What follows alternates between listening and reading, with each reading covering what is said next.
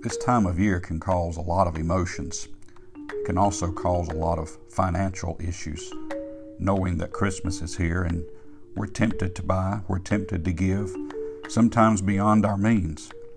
But I think there's another temptation out there that we need to be worried about.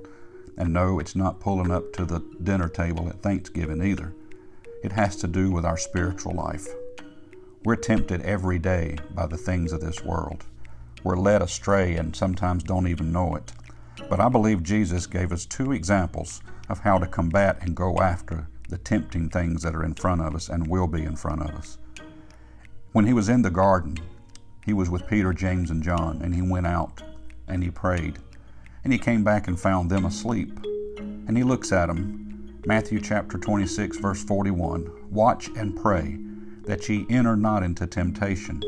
The spirit indeed is willing, but the flesh is weak. And the same thing is said in Mark, where it says, Watch ye and pray, lest ye enter into temptation. The spirit truly is ready, but the flesh is weak. So we see that watching and more importantly, praying will help us guard against the temptations of this world and this life. But he also taught us something else.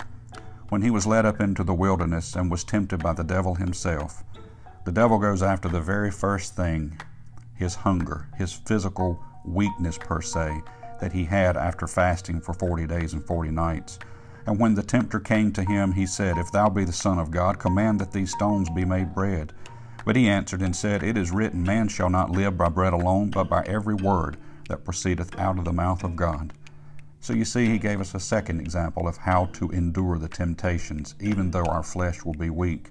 And that is the spiritual battle of knowing God's Word, using God's Word. So you and I, we have to watch and pray, and we have to study to show thyself approved unto God. We have to know God's Word and use it against the enemy. May God bless you and have a wonderful day.